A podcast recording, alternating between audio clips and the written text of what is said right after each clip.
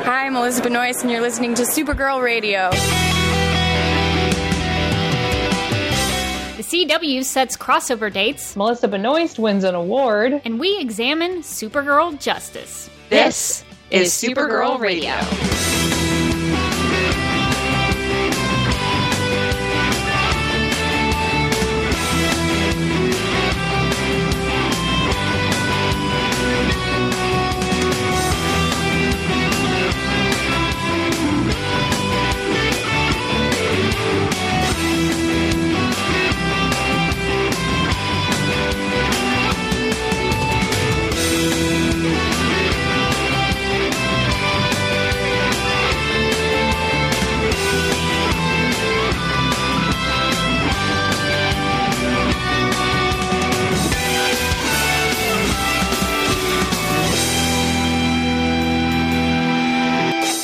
Welcome to Supergirl Radio, your source for all things related to the CW Supergirl TV series and the character of Kara Zor-El. My name is Rebecca Johnson, I'm Carly Lane. And for this episode of the podcast, we are joined by Ian Boucher to deliberate the ways Supergirl has commented on the criminal justice system. So, welcome back to Supergirl Radio, Ian. It's great to be back. Thanks for having me. Yeah, uh, listeners from way back in season zero will recognize Ian for uh, coming on and, and speaking with us about some of the Supergirl comics that we were reading through. So it's been a little while since you've been on Supergirl Radio, but uh, we are definitely glad to have you back and to talk about such an important uh, subject. So uh, we look forward to talking about that with you. But before we do, we need to catch up on. The news. Dates and times for the CW crossover event for this season's DC TV shows have officially been announced. On Monday, November 27th, the Supergirl episode of the crossover will air at the show's regular time at 8, 7 Central, followed by a special one time Monday broadcast of Arrow at 9, 8 Central. On Tuesday, November 28th, The Flash will air at 8, 7 Central, followed by DC's Legends of Tomorrow at 9, 8 Central. Carly, how do you feel about Arrow and Supergirl being paired up on Monday night? What are your thoughts on that? They're not good thoughts. I'm like, really? Arrow? Mm. I mean, at least Supergirl's the lead in. That's, I feel confident about that. But then I'm, on- I'm, I'm going to be like, well, I guess I have to watch Arrow again. I haven't watched it since the 100th episode that was part of the last crossover. so it'll be interesting. I'll, I don't, I'll be like, I don't know what's happening with any of these characters. Oliver's probably still grumpy, uh, per as per usual. And honestly, I'm actually really behind on Legends too by like a full season. So Supergirl and Flash are the only shows I'm current on right now.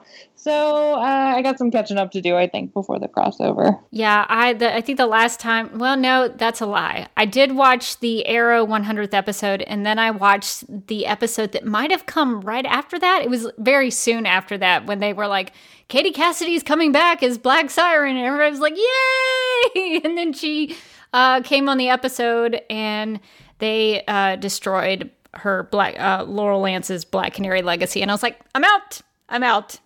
You had another chance." I'm out. so I haven't been watching Arrow since then. Uh, but it's it's funny to me that Supergirl and Arrow got paired up because in the crossover with the Invasion crossover, Supergirl and Green Arrow didn't really get along because Oliver, like you said, was being really grumpy and he sidelined her. And that was a big mistake because if you need somebody to stop a bomb, Supergirl is a really good person to do that. Uh, so I think uh, it, I think it is I think it's interesting that Supergirl and Arrow have been paired up, and I wonder if do you think that I'm I'm assuming that those two shows will cross over with each other. I don't know how that's gonna work. Do you think that like Arrow people will be in the Supergirl episode? I would assume that all people from all the shows are going to be in all the shows. Like it's just gonna, but the storyline's just gonna start.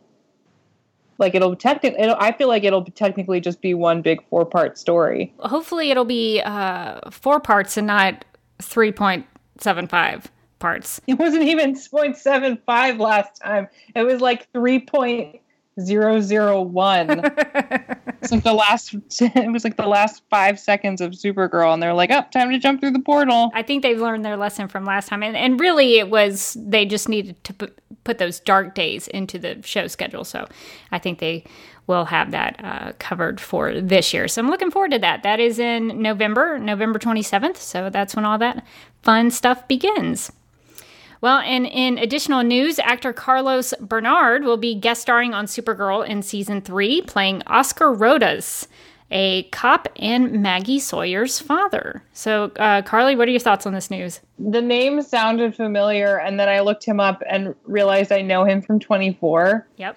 Uh, he played Tony Almeida on 24, and I loved him on that show, even though I'm pretty sure he got like pretty dark towards the end. He turned into a bad guy, if I remember correctly. Yeah, didn't he go bad? I feel like he did. He started out working for CTU and then he he was working with Jack Bauer and then I don't know, something happened. But I'm excited because this means we get more Maggie backstory. Uh, we've we've gotten some allusion to her family before in season two. So now that we're heading into another season and also potentially getting some more Alex Maggie stuff because there was also the big proposal in the finale. It sounds yes. like her dad's coming to town, so gonna gonna meet her. Hopefully, her hopeful for fiance. She didn't say yes when Alex proposed to her. They cut away before an answer. um, my feeling is if her dad's in town, though, it probably means they're getting ready to get hitched or something. But we'll see what happens. Could be drama. Yeah, that seems seems like a good guess. I, I think it's cool that it seems like Maggie is a second generational uh, second generation cop. Mm-hmm. I don't I don't think we knew that already, did we? I don't think so. That's, I think that seems she, like new information. Yeah. No, she talked about her family uh, coming from a small town or something, but I don't I don't think that uh, that she mentioned her dad was cop, as far as I know. Listeners can correct us if we're not remembering. Yeah, I'll, I'll, have to dig into my endless amount of notes, but I don't think we knew that information. So that, that's good to know. That's kind of a cool little bit of information. Blake Neely, music composer for Supergirl, has announced that the super soundtracks will be released on October 10th. And the tweet doesn't specifically say that the soundtracks include Supergirl, but the fact that it uses super soundtracks, I'm assuming it's a Supergirl soundtrack, along with probably The Flash and Arrow and Legends of Tomorrow. Uh, so we'll we'll have to look out for that on October 10th. They did say, uh, and I guess somebody asked him in his in on Twitter if the songs from the musical uh, were going to be released in physical form because I, I mean they're out already, and if you download them on iTunes and stuff, but I guess they're not going to be released as part of these physical soundtracks. So if you want the stuff from the musical crossover, you you're just to have to download them on iTunes or listen on Spotify or something. Well, and in more season three news, uh, Kevin Smith will be will be returning to Supergirl to direct the fifth episode of season three. This will be his third directorial effort on the show. Uh, so, Ian, I actually would uh, like your thoughts on this because I know you're a big fan of uh, Kevin Smith, the you know uh, Jay and Silent Bob films. Uh, so, what do you think about Kevin Smith directing his third episode of Supergirl? I think it's really exciting. It, it will be great to see his work progress. Like the, the the more he works within that universe. He did Supergirl Lives. what was the other one he did? Was it the Martian Chronicles? Maybe. Supergirl lives in Distant Sun. I knew I Distant, Distant Sun. Sun. Yes. The one the one with this the solar bomb or whatever it is that I like so much. Where they're on the where they're on the planet with the red sun. I knew it was something otherworldly. It was not an Earth related. Supergirl Lives was the one where they're on the the distant planet. Uh, yeah, I think that's Slaver's Moon. Yeah. So he he seems to be getting a lot of the uh, extraterrestrial uh, off-planet episodes. So I I don't know if that will continue with his third episode, but uh, yeah, I think he's done some good work on Supergirl, and people seem to the actors and the cast seem to like the way he does things because I think he he gives them uh, like candy or toys or something is like positive reinforcement, which seems like a really fun way to go about it. Uh, so I, I, think that is uh, something for everyone to look forward to. In more news, Melissa Benoist won a Teen Choice Award for Choice Action TV Actress. Try saying that five times fast. That is that is quite the uh, category, and uh, she was there to accept that, and uh, she got her surfboard, and she was there with Grant Gustin. Um, so, and she was there also. There was a big giant panda bear. I'm not really sure what the panda bear has to do with the surfboard. Uh, that doesn't seem like that goes together, but uh, you know, more more power to you, Teen Choice Awards. But congratulations to Melissa on winning that award. Uh, it's always good to see when Supergirl wins an award for being awesome, and especially especially for Melissa's performance because she definitely is uh, a great actress and performer on the show. And before we wrap up the news section of this episode, we would like to remind everyone that Supergirl, the complete second season, is now available on Blu ray and DVD. In addition to all 22 episodes, the set will include the 2016 Comic Con panel, a conversation with Andrew Kreisberg and Kevin Smith, the Supergirl Lives audio commentary with Andrew Kreisberg and Kevin Smith, as well as features called Supergirl Alien Fight Night, Aliens Among Us, and Did You Know Facts for Fans. And uh, I'm, I'm looking forward to this. I haven't gotten it yet, but I'm really hoping the Facts for Fans includes maybe a Snapper Carr uh, bit of trivia, which I'll be really disappointed if it doesn't but maybe I'll learn something in uh, the Facts for Fans.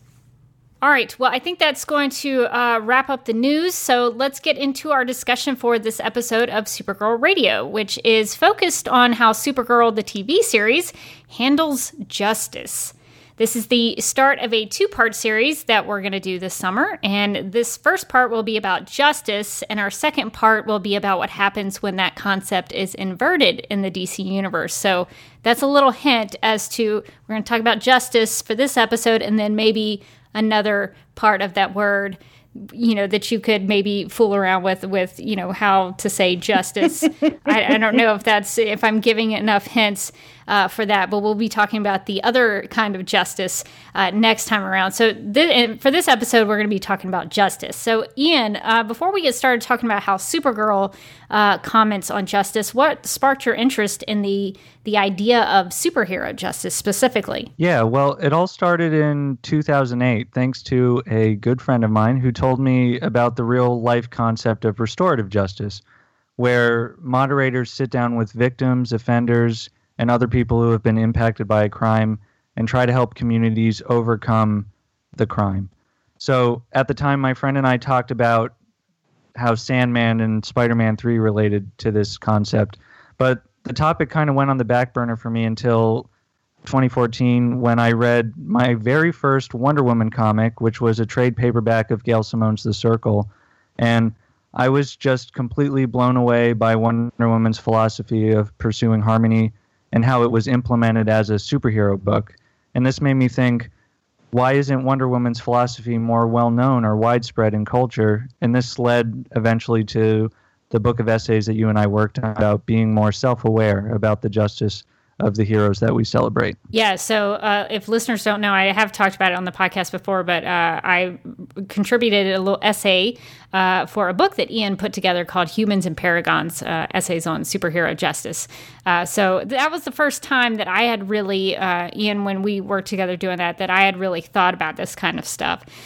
so, you mentioned restorative justice. So, can you talk yeah. a little bit more about what that is? Is that something that is implemented by like the legal system or uh, the courts, or is that something that's done outside of that? Well, according to my friend, it could take different forms. Like, so it, it's it can be used as an intervention at um, different levels uh, at different points in the justice system. So sometimes before a crime's been committed, sometimes the police might refer someone to a facilitator instead of issuing a charge, and sometimes it could be uh, be implemented from court as as part of a sanction.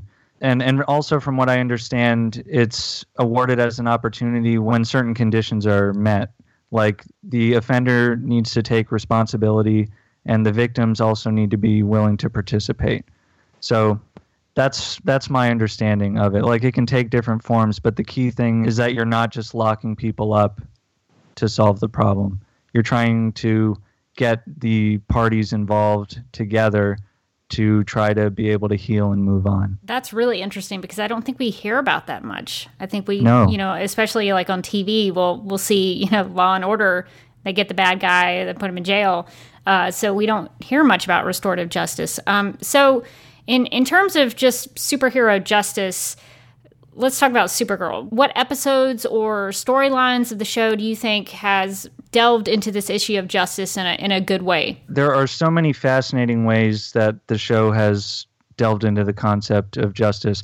One thing I really like about Supergirl, the show in general, is that it tries to balance the main characters and the drama that they're going through, but also with the people that they're serving and the and the society that they're a part of. It's not just you're not just watching the drama of who's breaking up with who this week. Like they they actually try to make an effort to talk about different elements in in these superheroes' lives. So, in the season two episode Exodus, um, Alex has to remember to focus not just on her father Jeremiah, but on the alien victims of Cadmus.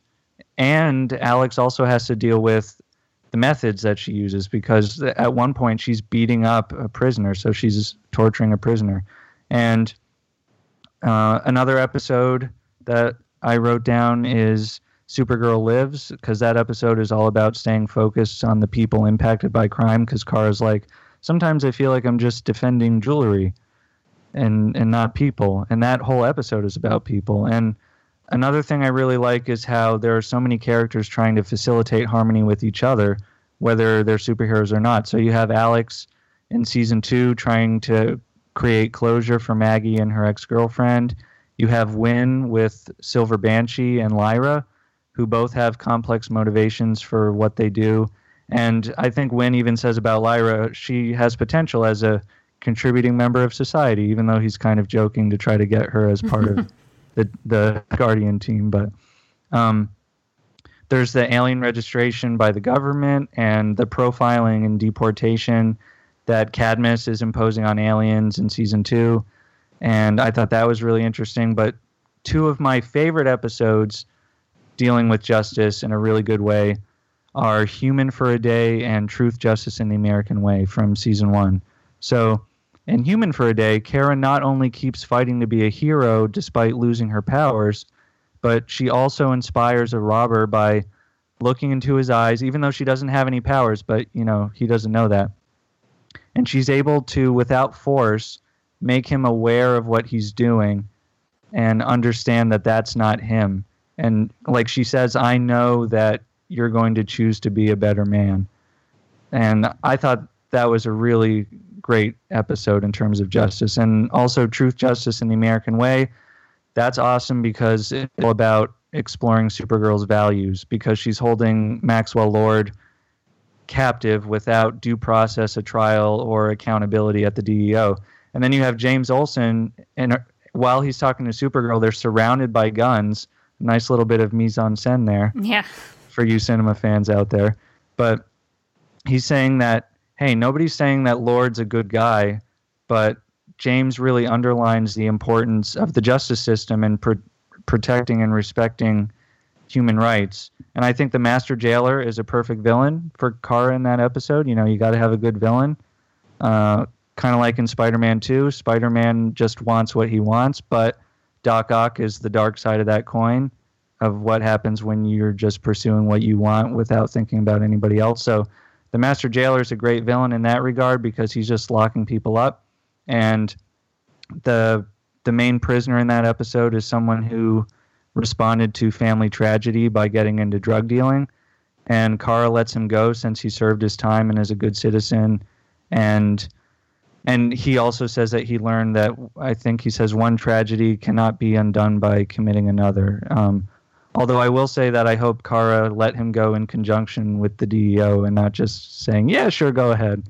And I, I think that the episode in season two of with with Parasite does that really well because he is fighting for a good cause, but he's going about it in the wrong way. And and in that episode, you sort of see the opposite side of things, where Supergirl tries to give him a chance, but you know he doesn't take that chance. Yeah, I think that happens with Supergirl uh, quite a bit. She will yeah. try to talk to the bad guy or the villain or whoever she's up against and try to uh, communicate with them and try to understand them through her words before she throws a punch. Although it's it's in within it's it's within Supergirl's traits sometimes to punch first, uh, right. but but most of the time. Uh, when she's thinking clearly and, and acting like a hero, she will try to uh, talk them down first, and you see that uh, with you know Parasite and and uh, some of those other uh, bad guys you mentioned. Um, I, I do think that the show does a really good job of kind of dealing with these issues. And I, I thought it was interesting that you mentioned Human for a Day. That would not have been one that I would have thought about. Would you um, would you consider that uh, the the moment when she talks the guy down with the gun? Would you would you consider that restorative justice? I think it's reminiscent of it. I, I don't think it's particularly restorative justice because she doesn't seem to include the store owner in the oh, conversation. Yeah. And obviously, a real life restorative justice situation wouldn't have people like at the actual bank robbery, but it is reminiscent of it because she she tries to understand the guy while at the same time making him aware of the action that he's committing. Um, Carly, uh, since Ian spoke a little bit about truth, justice, and the American way, um, do you have any thoughts about that? Um, because I don't think you and I talked about that. I think Teresa was still on the podcast for that episode, so I never actually got your thoughts about that episode. Do you do you have any thoughts about the way justice was handled handled in that episode? That's a that's a really interesting one for me too because it it it delves into a lot of Kryptonian backstory and we get a lot more information about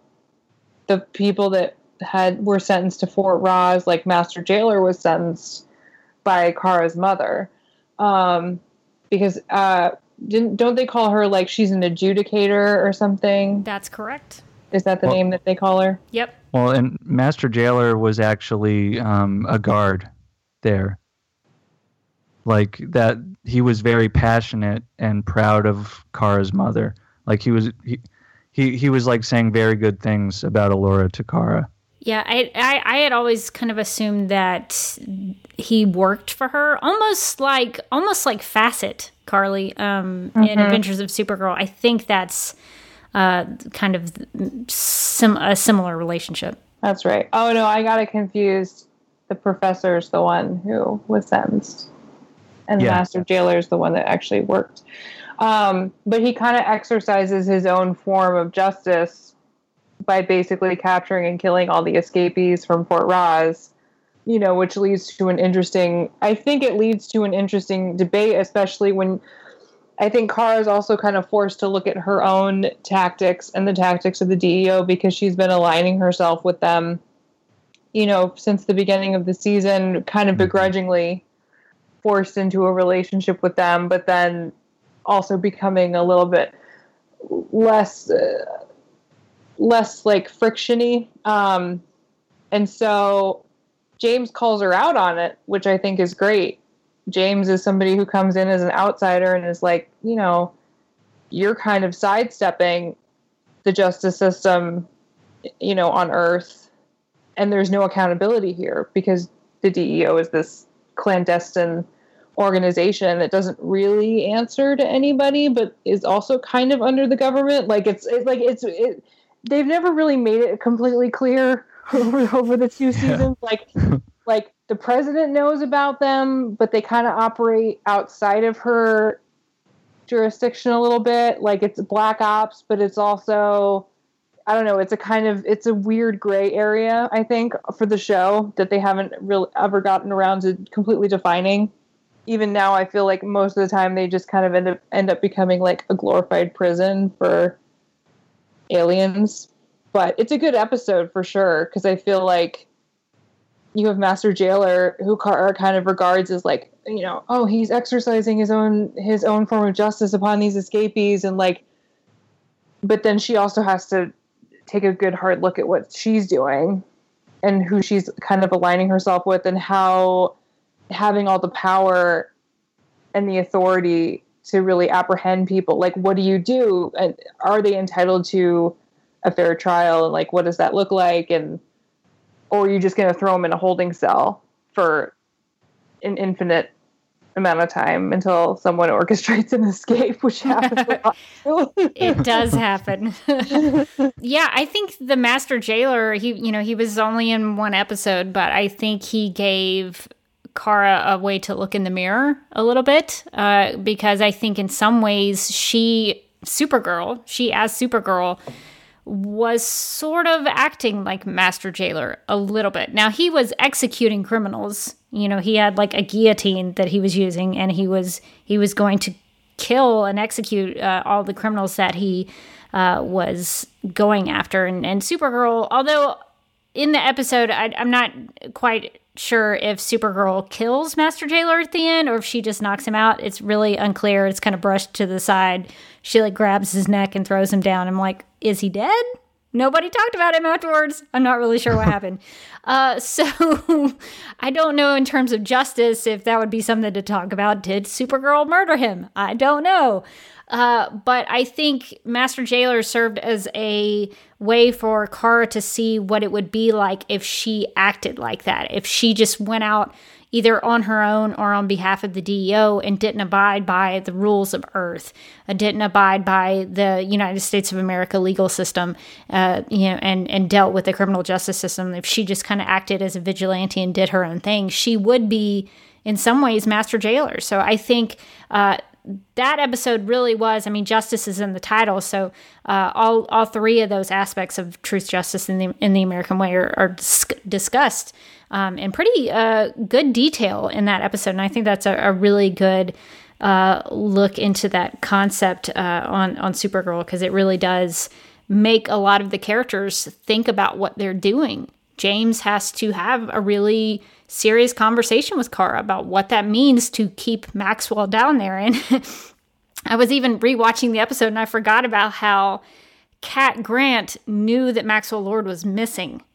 And she, yeah. I, I think she was gonna, you know, send out an APB or something. So, you know, his presence was, uh, was his missing presence, I guess, was noticed by the public, by people who knew him. And so you can't just like kidnap somebody and make it make people who know him wonder where he is. Like, oh, he disappeared off the face of the planet. Where did he go?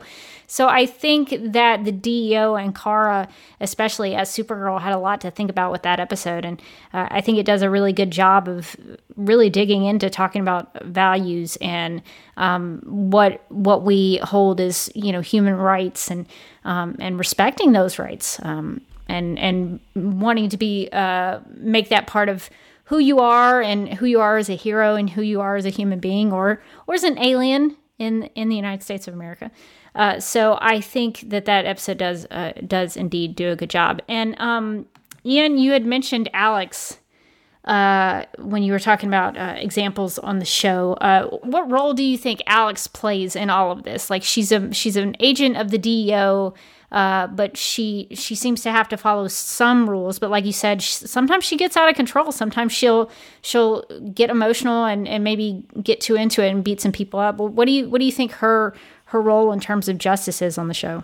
Oh, that is a very good question. I, I think her role sort of touches on a variety of different things. I feel like in season two, there were a lot of moments where she had to rein herself in and be more and, and try to stay more focused and on task. But on the other hand, she provided a lot of a lot of insight for other people, and she's definitely a very good agent, like surviving in that tank of water that was awesome. yes. Um, I mean, not like you would want to be in a tank of water, but like from like an action standpoint, that it, I thought that was really well done. I really feel like, though, in season two, there were a lot of moments where she had to be more thoughtful about what she was doing within her organization. Would you consider uh, the DEO law enforcement I think it's safe to say that like the National City Police Department, that's law enforcement. Would you also consider the DEO part of that system? Yeah, I, I mean it's it's trying to keep other people safe and enforce laws, but uh, there are a lot of. I, I think DEO to me represents a lot of current issues that we as a society need to think about. Like, I think one thing that the show kind of takes for granted a lot of times, or it just doesn't really touch on all the time, is the surveillance, the hacking, the killing that they do. I remember there was a part in Supergirl Lives where Winn knocks out an alien with a rock, and I don't know if the alien died or not. And he's like, "Hey, everyone, I'm badass," and and as the audience, you're like, "Hey, Winn's badass," but then you're like, "Wait, did he just kill that guy? Am I supposed to laugh at that?" And then there's the mind wipes that they do, like Martian Manhunter. In season one, he wasn't doing it that much, but in season two, he's like, "I'll mind wipe this person." Uh, so that's not as much of a current issue nowadays, but uh, not that I'm aware of, not that I would be aware of if I were mind wiped. But yeah, you wouldn't the- remember. no, but in terms of the surveillance and and the hacking and the killing that they do, and not knowing really exactly who they report to, that's what it represents to me. Those questions that those present, those things present. Carly, do you think that Martian Manhunter should be doing that kind of stuff? Like, uh, as as a member of an organization, like Ian said, is is trying to protect people. Should he be wiping people's minds? I, I think that happened at the end of Alex, if I remember correctly. He did it to uh, Rick Malverne because he was just a bad guy, so nobody's nobody's uh, going to judge him for that, I guess. But do you think he should? Uh, be doing that kind of thing or or should that be something that's sort of off limits Yeah, because I remember in season one there was an episode where he went too far, and didn't he? Did he kill the guy, or did the guy just completely go crazy or something? Something Oh, happened. I don't remember. It was like right before the Bizarro. Yeah. Right before the Bizarro episode, he sneaks into Lord, the Lord technology. I don't remember the name of it. Yeah. Maxwell Wolf's building, and Yeah. he tries to wipe the mind of a security guard or something, and it, and he loses control, or he he underestimates how strong his ability is, and the guy there's some serious repercussions from it. yeah. Um, my feeling is, if he wants to use his abilities on other aliens, especially I think isn't there? There's an episode where there there's another mind reading alien, and he they have like some sort of weird mind meld battle. Yeah. yes so like in that instance where it's almost like a defensive technique and he's kind of just trying to either get information or like something that would could, isn't going to harm anyone i i don't see the problem with that like it's almost like he's a he's a walking lie detector test in some way but hmm the mind wipe thing is a little more tricky, especially when you're doing it to an, a normal person, like a human. It's like it's almost like forced. It's not even like rehabilitation. It's like, yeah, it's like forced therapy or something. I don't know how I feel about that. It's, but I mean, I'm like, I'm glad that the guy's not going to be around to stalk Alex anymore. But right I felt like it was to me that's almost like a lazy way of of writing you know finishing the episode like wrapping things up. Oh we're gonna have martian manhunter mind melt the guy mind wipe the guy so that we can just get rid of the problem Yeah. in our story. And like you're not really thinking about the long-term repercussions. Also the fact that he's kind of struggled with using his powers for both seasons so far and sometimes it feels like they throw in his powers or they dampen his powers for the story but then it doesn't make sense because you're like why would he have some be able to do some of this sometimes and not others? And so I, honestly that strikes me more as lazy writing. Yeah i think it is a, a convenient way out of something for sure. And i it did make me feel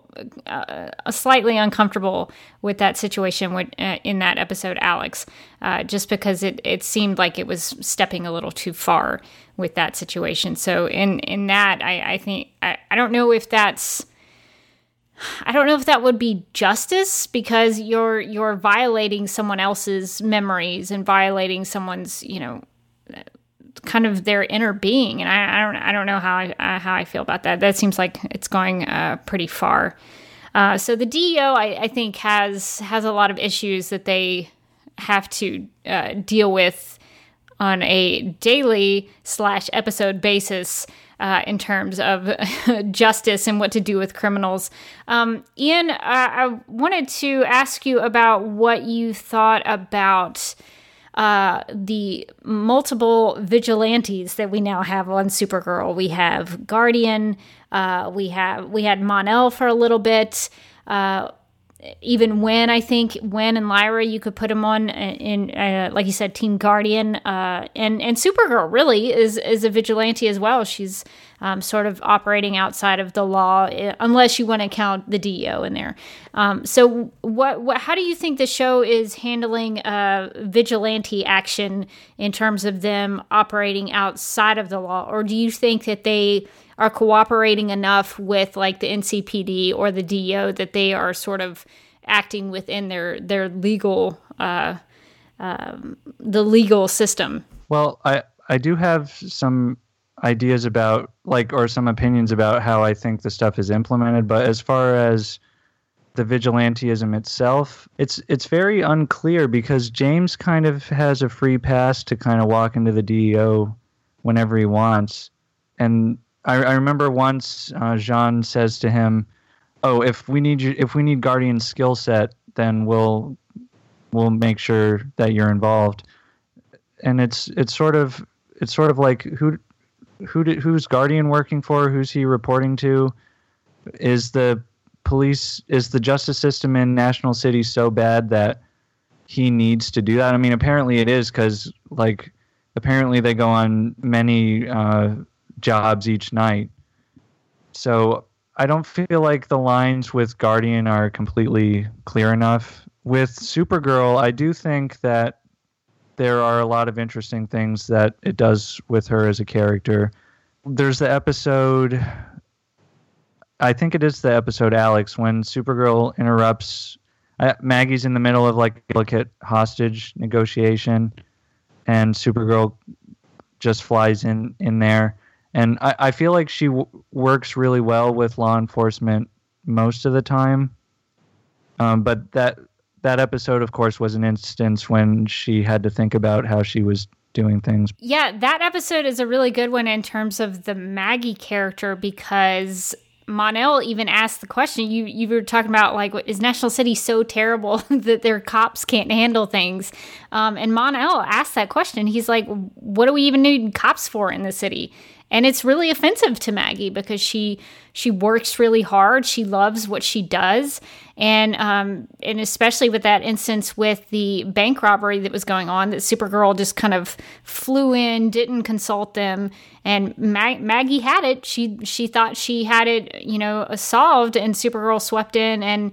Um, caused a caused a kind of a a, a situation because um, this then became a thing that brought up the Supergirl defense, um, what what they call it in uh, the episode Alex, where the the Supergirl defense is a thing this is the first time we hear about it on the show at the very, very end of season two. But I, I don't know if this is going to be something that happens in the in the future. But criminals can actually use the Supergirl defense to uh, use it uh, to get their charges dropped. So um, they can claim that there was excessive force, that there was evidence contaminated by debris, because Supergirl's all the time breaking through walls and leaving Supergirl holes in buildings, and um, that uh, vigilante justice is part of uh, what's going down. So this actually causes a legal problem. Supergirl is not only infringing upon what the cops are doing in the city, she's also making it difficult for uh, attorneys to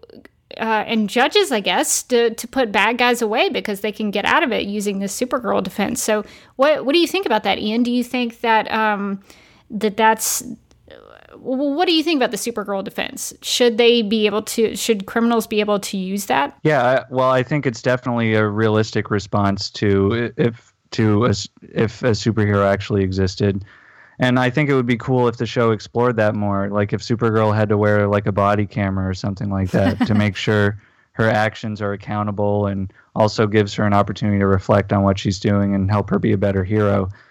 And I think property damage could be something else that could be explored. I mean, there are other there are actually some comic book stories I've read where superheroes who are backed by the state have a certain amount of property damage covered uh, it, by the city and like when they're fighting crime. I, I so I, I think that the Supergirl defense is definitely a realistic response, and I, I do think it's a fair response. Although I don't think it would necessarily fly, no pun intended, if it turned out that Supergirl was being very mindful of her actions and and was holding herself accountable already, so she could say, "Oh well, this this criminal is this defense isn't going to stand in this case because look, I was doing everything by the book." Carly, what do you think about Supergirl as a vigilante? Because uh, we don't really talk about that as much in those terms. Uh, we I think we normally talk about Supergirl as you know uh, as a as a member of the DEO and sort of an employee there. But do you think she is a vigilante, and, and what do you think about that? See, I I always feel like for me personally, I consider somebody to be a vigilante if they're not really cooperating with local law enforcement. And we've seen Supergirl work with National City PD time and time again. Whereas, like Guardian, I would argue is more of a vigilante because he tends to just listen to the police scanner, go and apprehend criminals, and then leave them tied up mm-hmm. for the cops to come and pick them up. But he's not really coordinating any kind of strategy with cops or detectives or whatever. Where you know we kind of start to see more of a cooperation between the DEO and and local police, especially in season two when Maggie shows up, and then you know you have the whole Alex Maggie relationship starting because they both show up at the same crime scene. Um, so you know, I, I think I think over the past two seasons, she's she's started to kind of work more in league with the cops. So like if something happens, she'll show up and and Maggie will say something like, "Oh, those people need help," or like the the building's going to collapse, Supergirl, and then she'll like fly off to go. So she's kind of almost taking direction from cops sometimes, or like figuring out, like trying to get a sense of what they need so they can both protect people. So I don't know if I would say she's a vigilante. She might have started out that way, especially when she was kind of coming out of hiding and revealing her powers after kind of fly, flying under the radar, no pun intended. but I would say, in my opinion, James as Guardian is more of a vigilante than Supergirl is a, a vigilante. Yeah, Alex is a really interesting episode to talk about this subject uh, because in it, when they talk about the Supergirl defense, they talk about how Kara has broken a guy's arm and gave another one a concussion, and she she knocked in the roof of a national city landmark. So she's causing property damage, and she's uh, causing physical harm to these people she's apprehending. So, uh, what do you think about that, Carly? Do you think do you think maybe Maggie's right that Supergirl should maybe go after the parasites and the live wires and leave the the the Rick Malvernes uh, to the National City Police Department? Yeah, I, I feel like Alex as an episode, it's an uncommon story because we don't really see Supergirl going up against normal people a lot of the time, or if they if it is someone who's non-powered, they tend to be backed by a huge organization like Lillian Luthor, But yeah, like or they have you know superpowered people at their fingertips, literally, like doing their bidding. Um, so, and, and in the and in the case of Alex, when she had literally just swooped in during a hostage negotiation, which I think didn't Maggie say she'd been there for like 18 hours? yeah, something? a long time. Yep. like like trying to talk these people down as a as a hostage negotiator. That's one of the kind of things where it's like, well, did we even really need a superhero to intervene, or was it just Kara being like, I can help, and then swooping in there?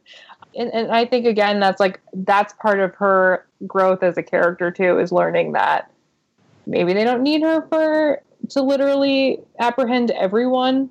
Like maybe she can just or even like the episode when Superman shows up and they and they like bat around those two bank robbers. Yeah. And they're just kind of like screwing around. it was like uh, even everybody at the DEO was like, uh, "What are you guys doing?" like, walking in, they were walking in the DEO all pleased with themselves, and everyone just was like, "What are you guys doing?" Like, so it's the kind of thing where it's like, well, maybe maybe certain threats need to be, only be met with a certain level of, you know, strength. Like we're not going to need a Kryptonian superhero to apprehend just a normal person, unless there's some kind of, I don't know, supernatural element involved or something where it's there's something and there's something involved like an alien gun or they're using technology that they're taking advantage of technology that's empowers them in some way to be kind of more superhuman. And I also think it's important to think about I feel like if Maggie thought that the people that the if the hostages were in danger, she would have been doing something else. It sounded like she was getting close to actually reaching the criminals to to try to get them to stop what they were doing and realize what they were doing. And a key question is does Supergirl's intervention help the criminals or does it just get them locked up? Yeah, I, I think that's such a fine line for Supergirl to uh, I want to say walk, but say it in a like a really punny way, but I can't think of anything at this point. Uh, but she she has to consider these things sometimes, um, and I, am sure that's that's got to be tough for her because she always wants to help. She knows she can do things and she wants to help, but um, but I think Alex was a great episode where she she did have a lot to learn. I think you're right, Carly, that she she did have to uh, think about these things a little more about when she should step in and and what what she needs to do in terms of letting other people do their jobs. Um, and I know we've talked about Supergirl a lot and, and some of the, the DEO and, and Guardian and some of these other vigilantes and, and how they do things as as superheroes and as, as secret agents. Um, but I was curious, Ian, do you think that Kara, as a journalist, as a blobber, um, can she do anything about uh, achieving justice through uh, what she's writing at, at Catco? Yeah, I absolutely think that she can, and and that's one issue that I had with the whole Guardian storyline. I, I feel like season two, for a time, was trying to say that you have to be literally in a costume fighting crime to fight crime. Like Winn at one point was like, "Oh, fight with knowledge," but then James is like, "Oh, well, I'm hiding behind my camera," and and I don't think that journalists who cover anything are hiding behind their cameras. Like especially like if you go to like an armed conflict or something like that. And I think also when the, the episode with James and and the psychic kid Marcus, I think that was really a really good way to show a different way that you could pursue justice. So I think that Kara, as a journalist, can certainly do arguably a lot more things than what a normal superhero could do. Like, Guardian can swoop in and beat up a drug dealer, but how much more could he do if he were trying to cover the larger network of things that is going on in the press? And I really enjoyed Kara's storyline with Snapper Carr over the season, with Snapper not just helping her deal with objectivity to learn about pursuing the truth and caring about it, but but just sort of showing giving the audience an idea of the impact that the that being a journalist can have. Like obviously in real life you wouldn't want to hire somebody like Kara who hasn't gone to um, hasn't been educated in journalism, you know. But it it's a great way to give viewers an idea about the process. And also, as a superhero fan, I think it's really fun to see Supergirl using powers that can aid her in finding the truth.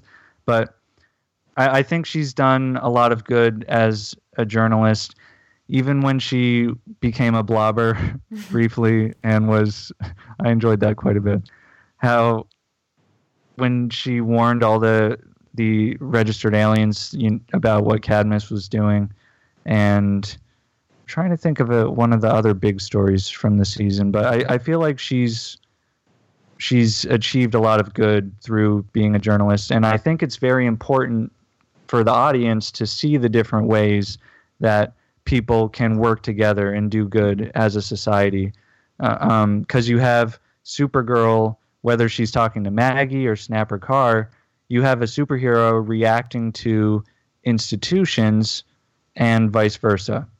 And oh, another thing I really liked with Supergirl as a journalist when Kara was fighting against the news cycle, when Lena Luthor gets framed and everybody's like, Lena Luthor's bad, just forget about it. She was the only one that was trying to make them think outside the box.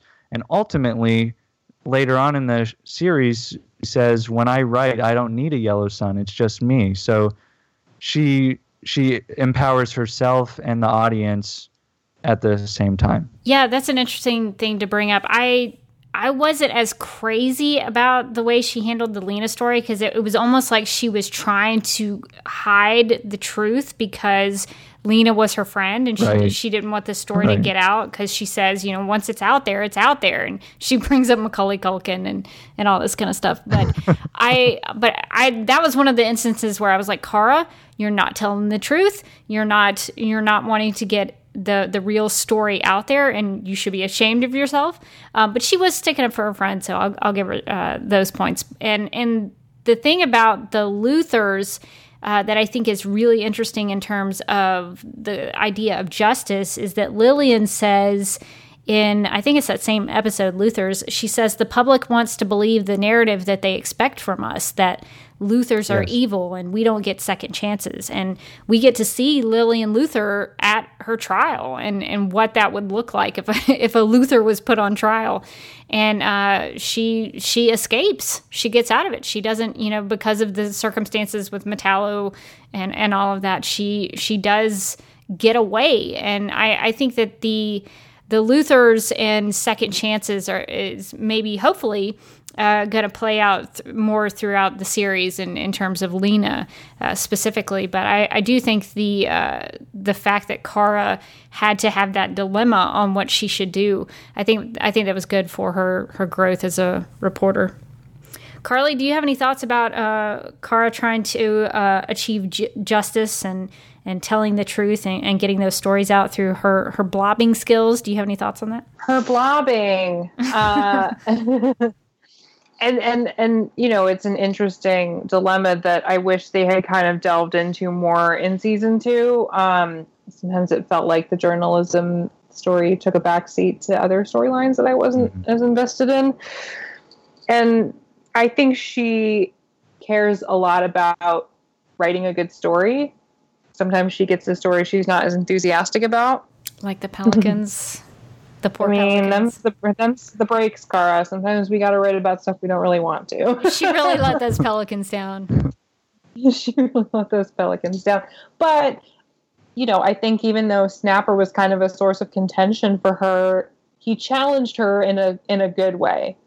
Like it was all because he wanted to make her a better journalist. Like you need to investigate things and you need to you know he's he's like you know you've got the gumption and it's annoying as all heck but like channel that passion and then you also have to make sure you're doing things in a smart way and not you know i think it, kara as a person sometimes her heart gets a little ahead of her head. And so snapper i think snapper was always kind of just trying to remind her like get the story but like maybe don't necessarily put your feelings into it you know and then she would turn something in at the end and he would begrudgingly run it. Um, but you know she's interested in the truth and i think he respects that about her. Um, it's why she's willing to really kind of investigate what happens with lena even though everybody else wants to write her off right away. Um, but that's also part of who she is as a person. Like she wants to see the good in people. And I think I think unless someone actually does something to prove her wrong, she's going to try and give someone the benefit of the doubt. Um, I think towards the end of season two, we got a little bit more of it, like um, the episode where she has to go to the press conference with, uh, oh my gosh, Lena's Jack Spheer. Jack Spheer, yes. yes she just she has a little bit of a journalism moment there, getting getting getting her quotes. um, but you know, I again like you can't use Supergirl as a source car. Come on. Right. Have we talked about the ethics? Of, I feel like we've talked about the ethics of this. A, a little bit. does it too. Yeah, it's a, it's a Her cousin problem. does it too. You can't you can't use your alter ego as a source. There's that's unethical. At least give an interview. At least give an interview as Supergirl to a different reporter. It drives me crazy every time they do this on the show. Every time I see it, I'm like, there's it makes the it makes the journalist in me like cringe. I'm like, no, you can't use yourself. And I keep thinking they're going to talk about it too, but they never do. They never do. And she's like, I got an exclusive interview with Supergirl. It's not an exclusive interview. It hurts me so much every time. Um, so yeah, hopefully they, if if they kind of explore more of that in season three, who knows? It seems like she might be kind of giving up on being Carl altogether. I don't know. Because doesn't she say in the trailer she was like, doesn't she say Kara Danvers was a mistake or something yeah, like that? yeah. She uh, she's kind of down on her secret identity. So who knows if she's actually going to do any writing next season? but um, yeah, I mean, I guess that's the only thing. Sometimes they definitely they would definitely stretch the ethics of quoting sources and interviewing and interviewing your like superhero persona. But other than that, I think her heart's in the right place and she has a lot of enthusiasm and and passion for it. This topic is one of the the ways that I wish the Supergirl show could learn from Lois and Clark, The New Adventures of Superman, because that show did a really good job, I think, in terms of uh, journalism and justice, where Superman would save the day, but Clark and Lois. Uh, but I'll use Clark um, specifically to kind of parallel him to Kara and, and being the superhero getting the justice. But Lois usually played a big part. Um, but Clark would get, I, I always felt like he got the justice in Lois and Clark because he got that story because he um, helped somebody in the community out and not necessarily because he did something heroic as superman and so although that was important too I, am not going to uh, put that you know too much to the side but i think it, his job as a reporter was just as important as his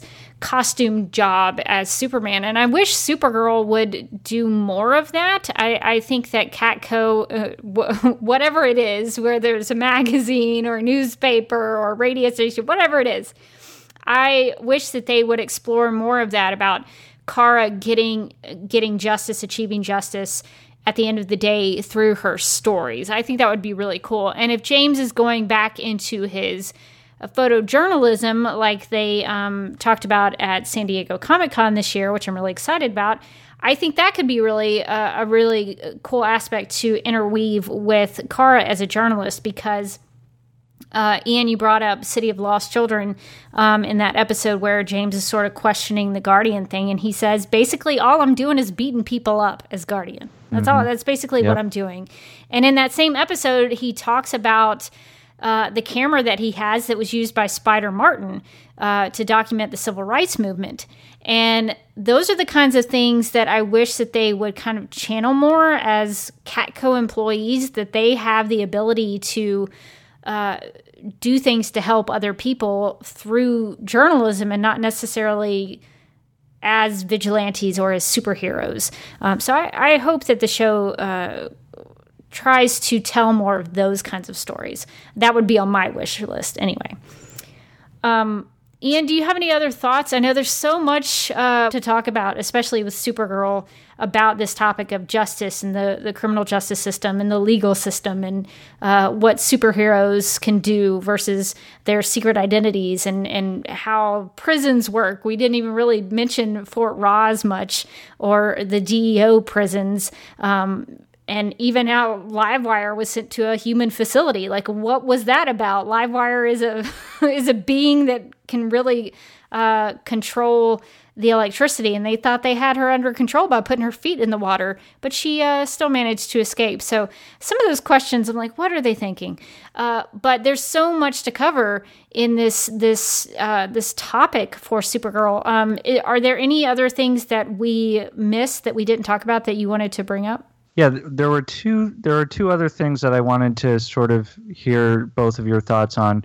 one of them was Livewire. For me, I think it was a really interesting example of not only Supergirl trying to reach a villain in the end of the episode, but also a villain becoming victimized after they got captured. So, like when Livewire's trying to kill the guy who was committing a crime against her, Supergirl says, "We may not be allies, but I will punish him for you." And my the thing that I'm thinking about is even though Livewire concedes to Supergirl, she she still doesn't seem to feel remorse for her, her previous crimes. And I got the kind of the feeling that she could become an anti-hero, which you know, anti-heroes are cool.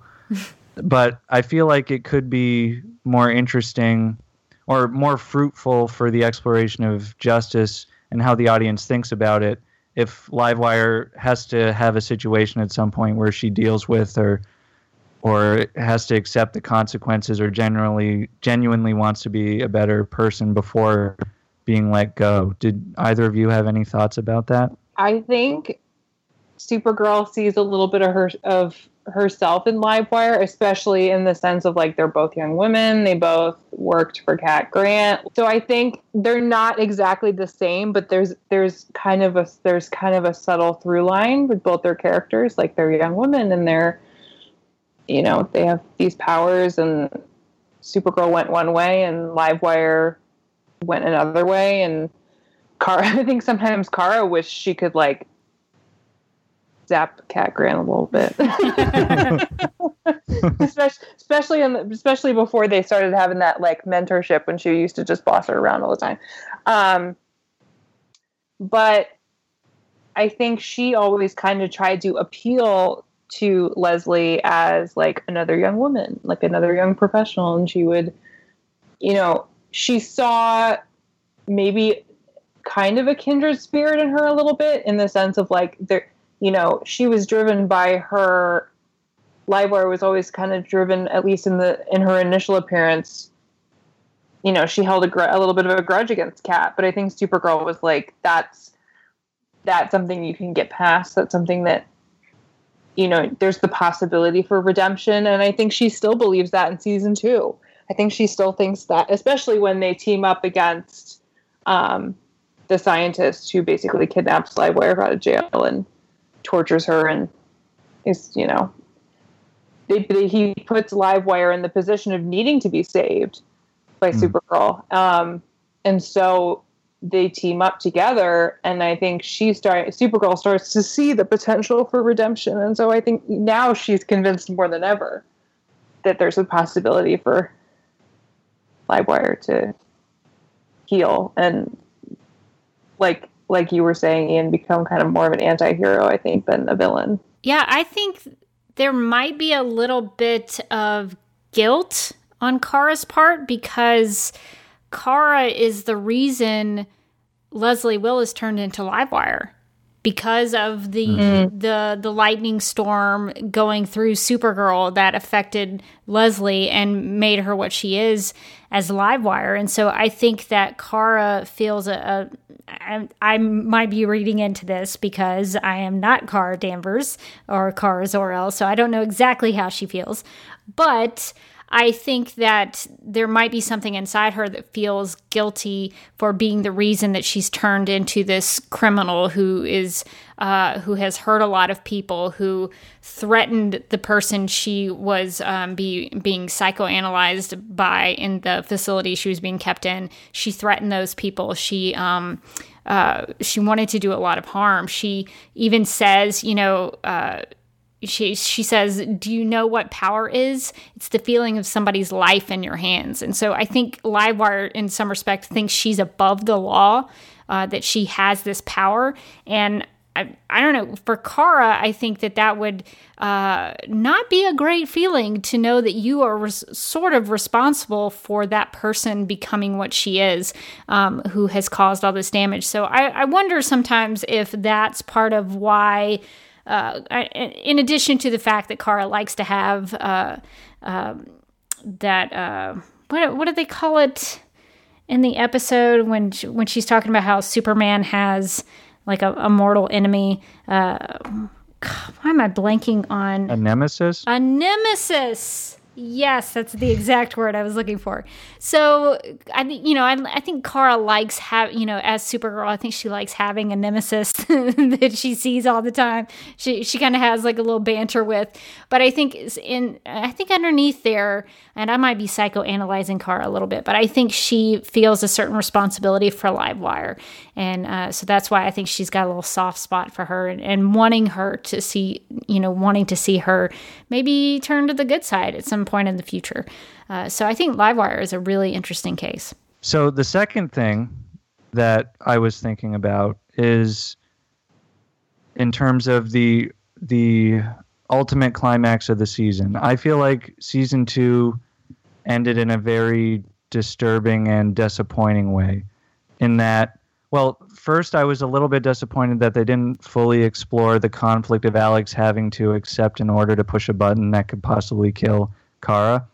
But the the main thing that I found let down about at the end of the season was not just Kara working with Cadmus, but how they utilized chemical warfare that could have an effect not just on their enemy but on the earth itself on the pelicans as it were. Yes. And i felt like it was a situation where they wanted you to feel like that's the only way to do it.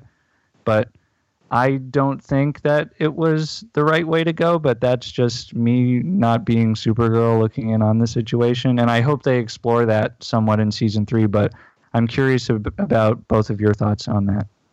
Carly what are your thoughts about the uh, lead poisoning that they uh, dumped on all the Daxamites there at the end that that sort of came from Guardians uh, tool set, but uh, they implemented on a, a, a, citywide scale. What, what did you think about that? Yeah, I, I'm also a little bit conflicted about that, honestly, because I feel like they were put in a situation where the Daxamites were just going to completely invade the planet. And it's like, what do you do Mm-hmm. What do you do when you're facing like actual t- planet takeover? I feel like it's yeah. almost an it's it's kind of an impossible question, but I also feel like there's there's a lot of parallels to like nuclear warfare and like just dropping a bomb. It was because essentially what they did. Um, but what do you do like in that in that situation? Especially especially because I feel like the president and everybody, they kind of tried to appeal to the Daxamites and negotiate with them, and then they were just like, "No, we're gonna start murdering people. like, we don't care how many people we have to kill to, to secure the planet. We're just gonna start." Like they were murdering people in the streets. It was, it was bad. So it's almost like to prevent greater loss, like some loss is unavoidable like some death is unavoidable, but it's also kind of a hypothetical because I don't think any kind of I don't think any alien species is going to invade our planet anytime soon. Hopefully so, not. Probably not. So it's it's a tough it's a tough it's a tough moral dilemma. I think because it's like oh we, we you know we saved everyone, but we also just wiped out an entire alien race. Yeah, it's definitely that. Uh, what's what's the best possible solution for the greatest, the greater good? Um, and I think you make a good point, Carly, that they did appeal to Queen Rhea several times. Several times. Several times, and they used Cat Grant to do it, which should have been the clincher. that should have made right. Queen Rhea should have been like, "All right, we're going to stop stop this project. We're we're we're going to stop down on this because Cat Grant has me bested." Uh, he, she should have taken that cue uh, to stop what she was doing, but she kept going. She still wanted to um, go on with this plan of uh, plan of invasion. So I think that is a distinction that has to be made: is that they tried to do something in in a way that could be peaceful for everyone and it was the Daxamites who rejected it. So I, that is a that is a real gray area, and it's it is something that I am also conflicted about. Uh, but I, I think that the show has actually put Supergirl in that situation twice now. Um, at the end of season one, Myriad is a similar situation where they oh yeah they don't know what to do about how and before they come up with their plan of hey, let's give a speech about hope. That'll wake everybody up, uh, which was a, a, a grand uh, solution. They they figured it out. Everybody was fine. It was all good. Uh, but before that, they have this conversation about, well, maybe we could lose what was it like 800,000 people maybe maybe we could lose some humans if if we had to do this other thing maybe we could take a loss and and Cat Grant's like what are you talking about uh, so I think that they I think the show um, for all of its flaws because it does have some flaws especially in this area in this topic. But I think one of the things it does well is that it pushes the characters to really have to deal with these kinds of things. And i i applaud them for that because it is something that uh, you know makes the audience think. It makes uh, makes the characters think and I, and I really do appreciate that. And so supergirl with all her i guess with great power comes great responsibility. She uh, which i know is the wrong superhero for this analogy but she has that s- similar situation where she has a lot of power. She's one of the most powerful beings on planet earth and she has this enormous responsibility of of these big decisions and how to handle this stuff. So that's a really tough call what are your thoughts about that, Ian? While you you both were talking about the the peaceful alternative, it got me thinking about Mon-El's arc. What I think it would have been neat to see him sort of become a prince for his people at the end, and maybe I mean the the Earthlings aren't going to have any relationships to negotiate with Daxamites, but Mon-El might know a lot of high-ranking people within the system of the Daxamite uh, government and to to try to meet with them or coordinate or talk to them because uh, I personally have watched many episodes of Madam Secretary, and there's an episode where are either of you Madam Secretary fans? I am not. No, I just like that you made like that you made that reference though. Yes. Well, it's a very enjoyable show. I highly recommend it, and it has Tim Daly in it, and that's Who is um, a former Superman? yeah, and he constantly takes off his glasses throughout the show. Does he really? That's hilarious. yes, but anyway, yeah, there's an episode where Téa Leoni is trying to negotiate an issue with a, I forget which country it is in the Middle East, but they're going to be having free elections soon, and he and the plan is that he's going to retire and go away so they can elect a new leader. But the American senator, who's like his best buddy, gets a heart attack and passes away. So they don't have that relationship with that leader anymore. And so suddenly he's like, I'm not going to retire now.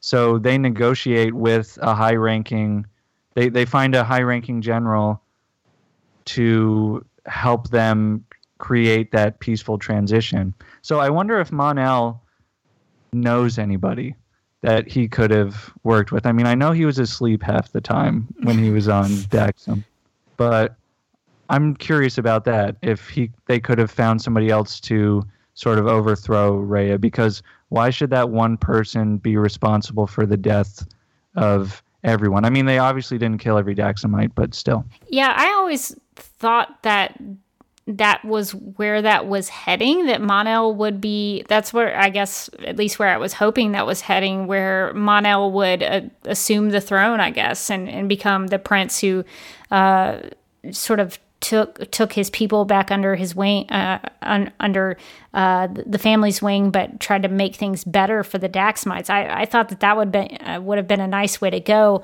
uh, but now he's in a pod maybe in the Phantom Zone. We don't know uh, we don't know exactly where or when he is, uh, but that the, I guess they at least for now haven't gone that route. But that seems like that would have been a good way to go about it, especially since the queen murdered the king, and there's all those kinds of you know, is there justice for his death?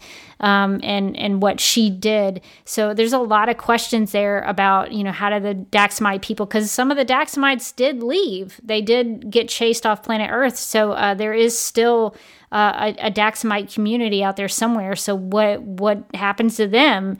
Uh, who gets justice for the king's death? So that there, there's a lot of good questions even with that.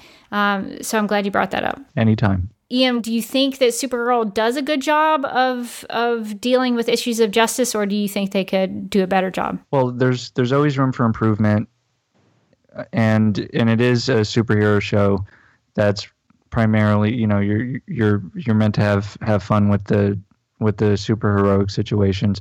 But i think it does do a really good job overall with with questioning these different issues. It, it doesn't just focus on the superhero personal drama and it doesn't hit you over the head with all these real life concepts. But it, it really explores a lot of issues in really interesting ways even if there are some ways like with the journalism stuff that I also felt like they could have explored in in in some in some other ways. Uh, I, I do feel like overall it's a really interesting depiction of different issues related to justice. All right. Well, I think that's going to do it for our discussion about the ways justice has been addressed on Supergirl.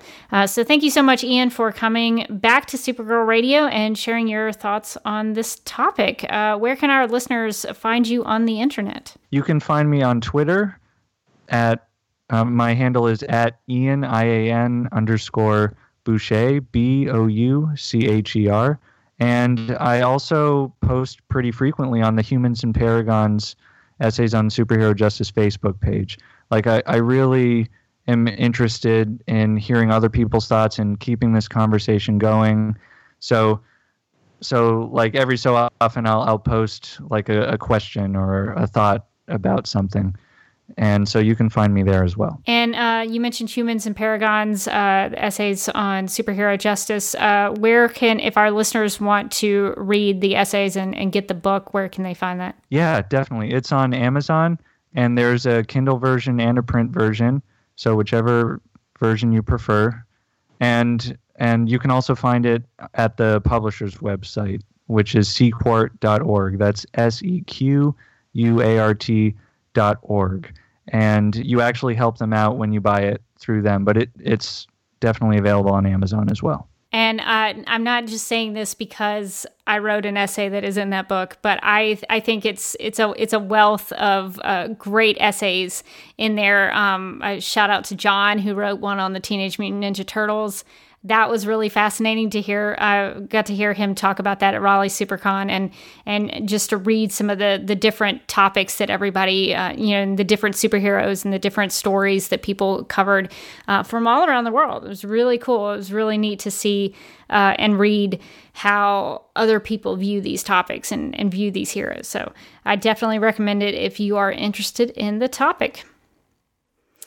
And if you would like to contact Supergirl Radio and share your thoughts on uh, Supergirl and the concept of justice and how the show handles the idea of it, uh, you can email us at supergirlradio at gmail.com. You can post a comment on our website at supergirlradio.com. If you would like to leave us a voicemail, you can call us at 678 718 7252. You can like us on Facebook and follow us on Twitter and Instagram, all at Supergirl Radio. You can listen to us on Google Play and iHeartRadio.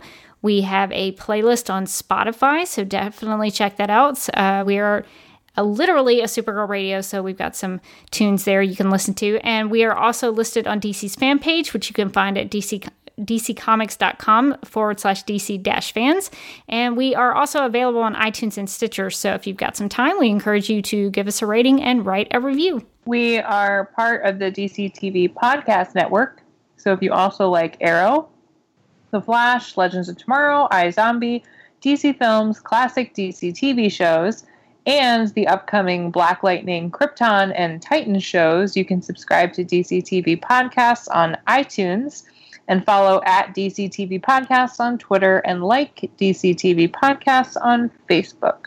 Unfortunately, Morgan couldn't be uh, with us for this episode, but uh, Carly, you you assumed that uh, that role very nicely in, in reading in reading that big block of text uh, that always causes Morgan uh, some grief. So thank you for doing that.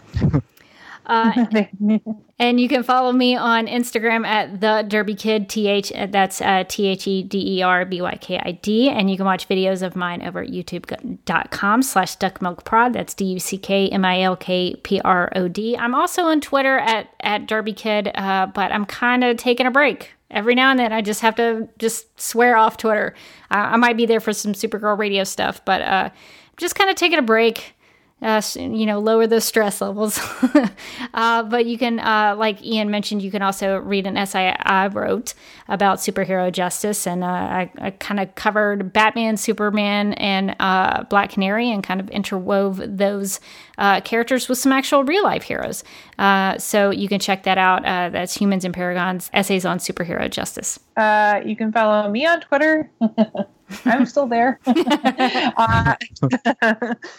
uh, for better or for worse, uh, at my name, Carly Lane. Um, I am currently writing over at Nerdist, getting ready to do some stuff for Game of Thrones finale this week, which is crazy. Uh, so look for that coming out. And then I'm also writing over at Sci-Fi Wire. Just had a piece come out uh, about a week ago about unlikable female characters and what the characters we don't like say about us.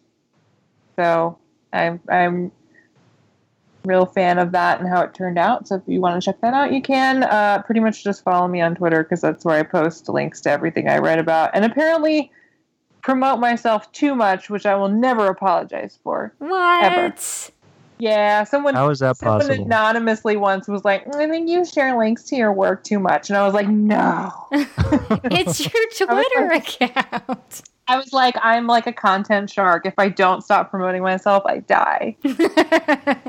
well, I, for one, am glad that you shared that unlikable female uh, character article that you wrote because that that was really good, and I I really appreciate it when somebody sticks up for Kate Austen from Lost. I really do. I I feel like maybe at one time Rebecca Johnson gave Kate Austen a hard time. I will admit to that, uh, 100%. Uh, season three, she had some some issues in season three, but I think she bounced back. I do. Season four onward, Kate was pretty a kick butt, and uh, I will forever love uh, you saved me a bullet. That's one of the most awesome things anybody has ever said on a TV show uh, in the context of taking down a villain.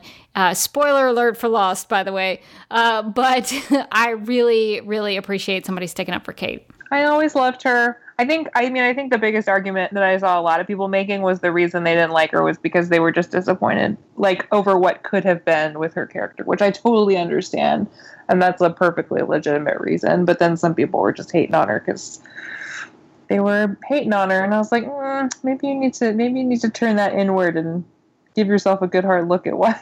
Hold that mirror mirror why, up to society. Right, hold that mirror up and take a good hard look at your take a good hard look at yourself.